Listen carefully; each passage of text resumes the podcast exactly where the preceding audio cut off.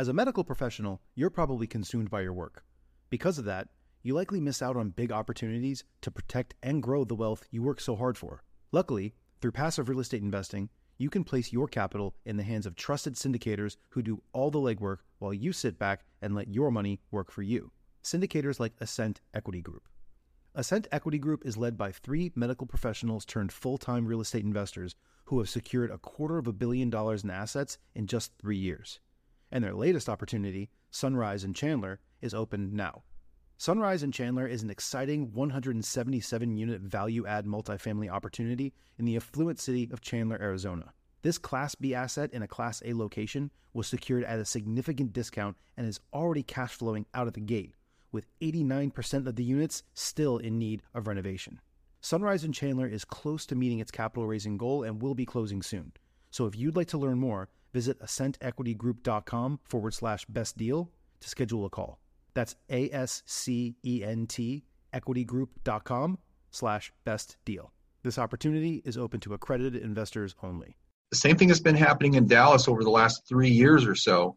And we're seeing that in San Antonio as well. So, yeah, markets change. They're not static. Nothing in real estate is static for that matter. Real quick before the episode, I want to give you a gift of 25% off. And that gift actually is from TransUnion Smart Move. Go to tenantscreening.com, create a free account, enter the code FAIRLESS at checkout for 25% off your next screening because as landlords, we tend to be most concerned with getting paid on time.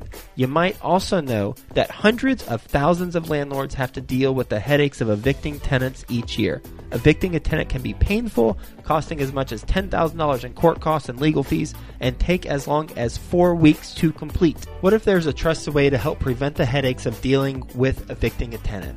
Make the smart move right from the start. Smart Move's online tenant screening solution can help you quickly understand if you're getting a reliable tenant, which will help you avoid potential problems such as non payment and evictions. For a limited time, listeners of this podcast are invited to try SmartMove tenant screening for 25% off. Here's how SmartMove can help you find your next great tenant. Make a more informed decision with SmartMove's proprietary credit score built specifically for tenant screening which predicts evictions 15% better than a typical credit score. Reduce non payment risk with SmartMove's Income Insights Report, which enables you to analyze the applicant's income within minutes and determine if additional income verification is needed.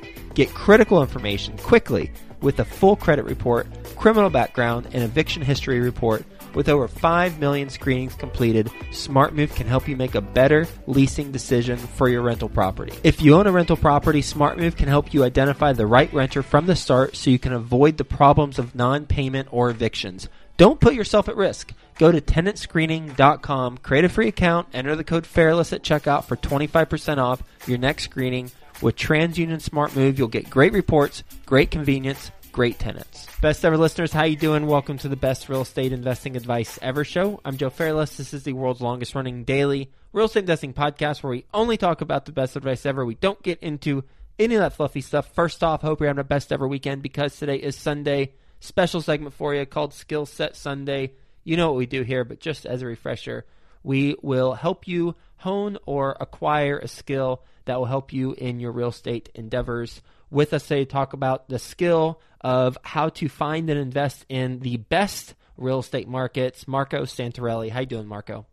Doing great, Joe. I'm glad to be here. How are you? I'm doing well, and I'm glad that you're glad to be here because we're glad that you're here. And a little bit about Marco. He is an investor. He's a best-selling author and the founder of Norada Real Estate Investments. He's a nationwide provider of turnkey investment property and has been one since 2004 and he's based in Orange County. He's the host of the top rated passive real estate investing podcast as well. And you recognize his name because you're a loyal listener. Episodes 111, 1012, and 1425. Those are the three episodes he's been on. He's back and he's here to share with us how to find and invest in the best real estate markets. First, though, Marco, you want to give the best ever listeners just a little bit of a refresher, and then we'll dive right into it. Yeah, for sure. So, to make a very long story short, I did buy my first rental when I was 18, around the time when I could qualify for financing. And that's essentially when the writing was on the wall. But I wanted to invest in real estate because I looked around and I came to the realization that I didn't want to struggle financially. And, and that was the situation with my mother because my parents got divorced when I was 16 And I ended up living with my mother and my brother, and she had to work two jobs pretty much all week long. And I recognized how much work she was putting in, and I didn't want to be the person that kind of lived that same life or lifestyle at the time.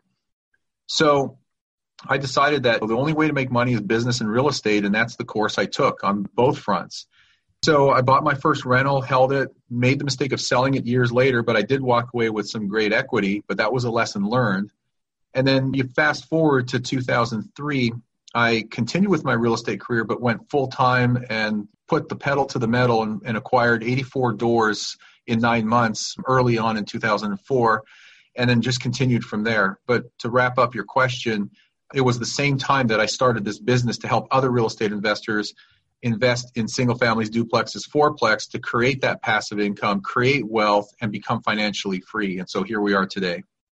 So you work with investors who are looking to purchase turnkey investment property and have been doing that for almost a decade and a half. So describe to us just the typical customer of yours and then let's go into how you help them find and invest in the best real estate markets. Coincidentally, our ideal client is very similar to yours with the exception that you're talking to people who are looking to participate in a larger real estate deal, like an apartment complex. So they are partners in the deal with you. But the key is, or the similarity is that they want to be real estate investors. They want to be passive real estate investors. They want to create wealth and they want to create passive income. So you can choose the large real estate route, which is apartments, or you can choose the smaller real estate route, be a direct investor, own those single families, those duplexes and fourplexes. And that's really the wheelhouse or the space that we're in is that direct ownership of these cash flowing rental assets. And the end goal is the same. Just the vehicle is just slightly different, but it's the same asset class. So when you're working with them and you're helping them identify the best real estate markets, how do you structure that conversation?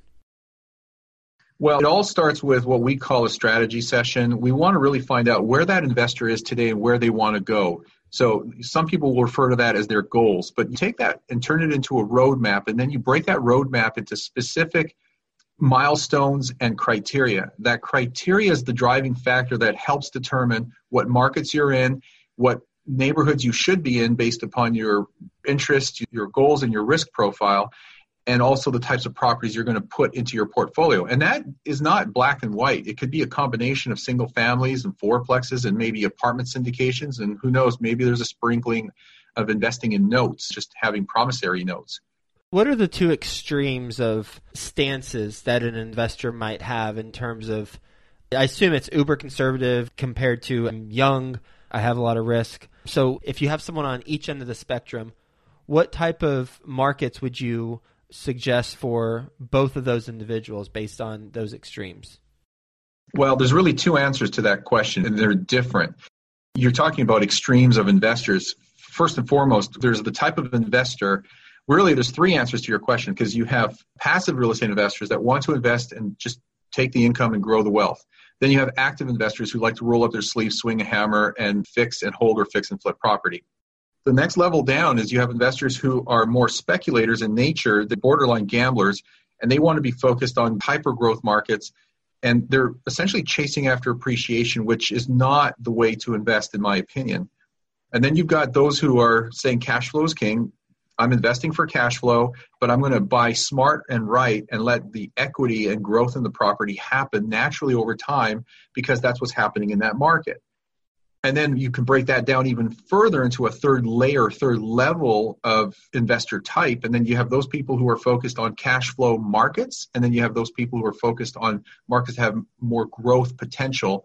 And of course, then there's the hybrid between the two where you have growth and growth potential combined with a moderate amount of return in terms of cash flow, cash on cash return, etc. Will you associate some markets to some of those examples just so we get some context for what markets would fit into certain categories? Yeah, for sure, Joe. So we're talking big picture here. So we classify markets, generally speaking, into three kinds. And whenever we take on a market, we're in 22 markets right now. So we have at any given time 100 to 200 properties available for sale cash flowing from day one. We call these turnkey rentals, and we classify them in three categories cash flow markets, growth markets, and then what I mentioned before is the hybrid market, which is a combination of those two. So, to give you some examples, cash flow markets today, because let's face it, markets don't stay static, they do change over time. We've seen this especially in Atlanta, we've seen it especially in Dallas to a lesser degree, but same thing. But cash flow markets would be like Birmingham, Alabama, Huntsville, Alabama, Memphis, Tennessee. Those have predominantly been cash flow based markets. Then you've got growth markets where you're seeing above average appreciation rates compared to its historical norm. And if the trend is there and will continue to be there for one to three years, then we classify that market as a growth market. It's basically going to give you more growth and equity in terms of appreciation. That would be Atlanta, that would be Dallas, to a large degree, Houston, San Antonio. So those are examples of those types of markets. Now, all these markets I've mentioned, we're in those markets. Now, hybrid markets are Indianapolis, the outskirts of Chicago, the metropolitan area. Jacksonville, Florida is pretty much a hybrid market. Kansas City is a hybrid market, although it's experienced a lot of growth here in the last two, three years. Mm-hmm. And when you take a look at each of these markets, let's pick the cash flow market category. Have there been any markets that, over the time that you've been really focused on this, have jumped in and out of that category? Yes, they do change. Like most markets don't change and don't change quickly, fortunately, because real estate is kind of a slow moving asset class. Mm-hmm. But we were in Atlanta almost from the very beginning in 2004, 2005. It was for the longest time just a sleeper market. It was not necessarily boring, quote unquote, but it was boring enough to be a great, stable cash flow market. And then somewhere around 2012, Atlanta just took off like a rocket. Inventory dropped. It was hard to find good inventory on all levels of real estate, from your retail higher end markets to even your low end 40, 50, 60,000 dollar properties. It was just being squeezed.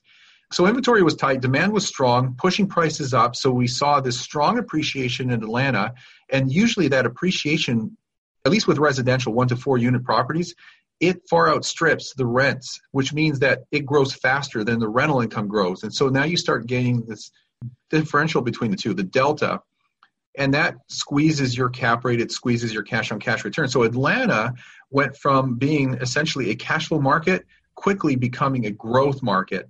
And still to this day, it's hard to get inventory there, and numbers are really tight. The same thing has been happening in Dallas over the last three years or so. And we're seeing that in San Antonio as well. So, yeah, markets change. They're not static. Nothing in real estate is static for that matter. You're in 22 markets. What markets would you stay away from, assuming that the variables in play currently are how they'll be in the future for those markets? Well, that is a fantastic question. So, markets to stay away from, we could probably have a podcast episode on that question alone. But for the first thing I'm going to say about that are markets that are experiencing depression, lost population, meaning their net migration is negative and has been negative for years, meaning that is the trend, because you need people in the market and more people coming in or more people growing there organically to sustain the demand on real estate. So the people who rent your properties have to be people who live there and work there. So if you see negative migration, that's a bad sign. You probably want to do really good due diligence or stay away from that market. Same thing with jobs. You want to see positive job growth, job stability, and a diverse economy. If you don't see that, that may be a market you should avoid because let's face it, there's so many other markets you can choose from, and the United States is such a large market, geographically speaking, that it's really made up of over 400 metropolitan statistical areas and probably over 600 if you include micro markets. So there's a lot to choose from. And this is why you shouldn't necessarily be investing in your so called backyard, is because odds are there are better opportunities in other markets if you just look around and start to look at things such as job diversity, the economy, growth, population, housing demand, and all that good stuff. So stay away from markets that have negative factors like that and then if you want to kind of break it down a little bit more granularly, I would stay away from sub markets and neighborhoods within markets that are not that great that are not providing you with solid returns and solid locations.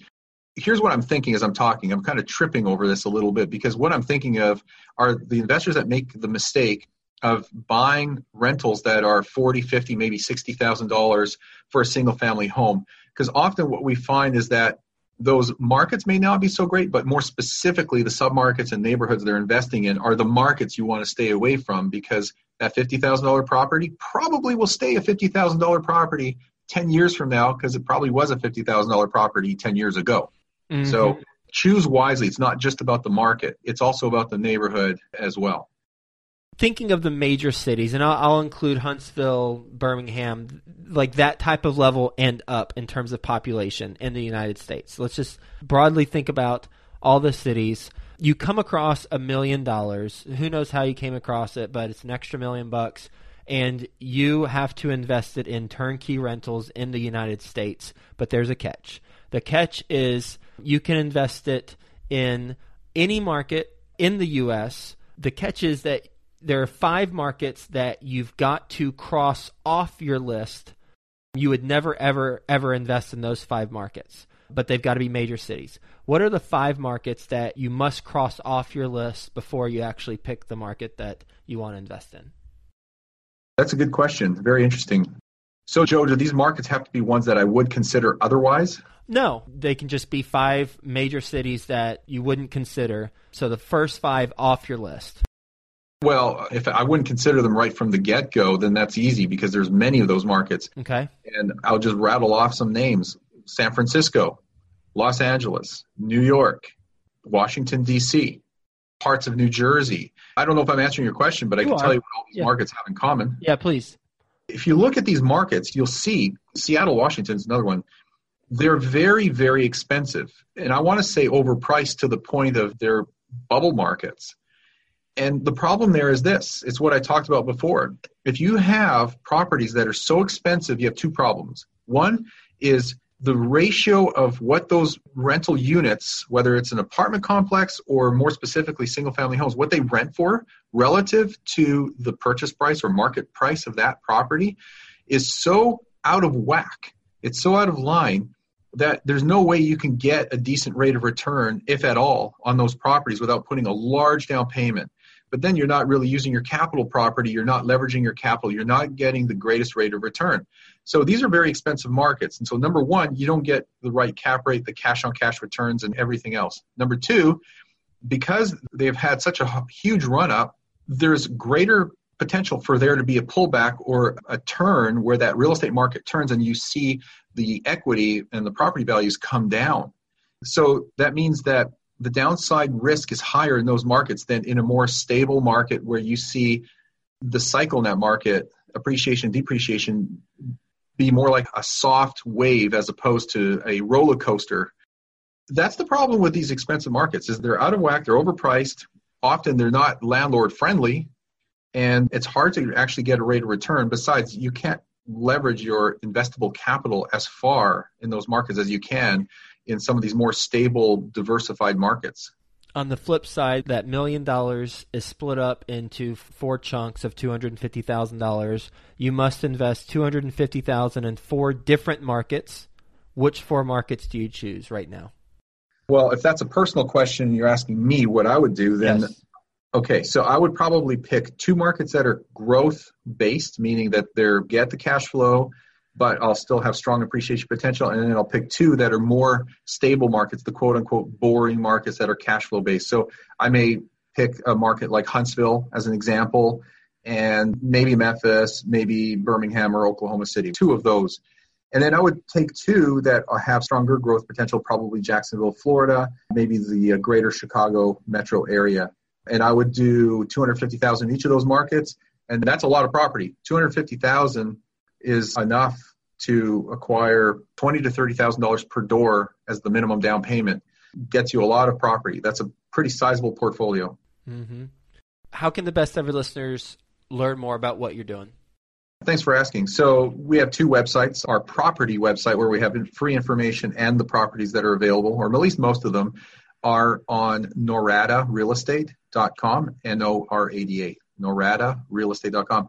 And then the sister website where we also have a lot of articles and free content, is the home of our podcast, and that is passiverealestateinvesting.com. Marco, I love catching up with you. You you take such a analytical approach to it, but common sense and very easy to follow and understand. I love the three different kinds of markets, how you categorize them, cash flow, growth, and hybrid. I like how you talked about what you would stay away from and why, and why would you go towards a market and how to think about it in terms of a personal portfolio. So thanks again for being on the show. Really enjoyed our conversation. Hope you have a best ever day. We'll talk to you again soon. Thank you, Joe. If you own a rental property, TransUnion SmartMove can help you identify the right renter from the start so you can avoid the problems of non-payment or evictions.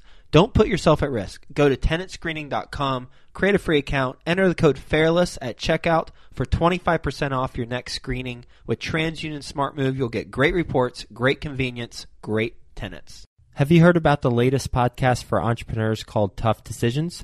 Listen to Dan and Danae Hanford as they interview successful people from around the world about tough decisions as entrepreneurs. Visit toughdecisions.net and be sure to subscribe to their free weekly entrepreneurial email. That's toughdecisions.net.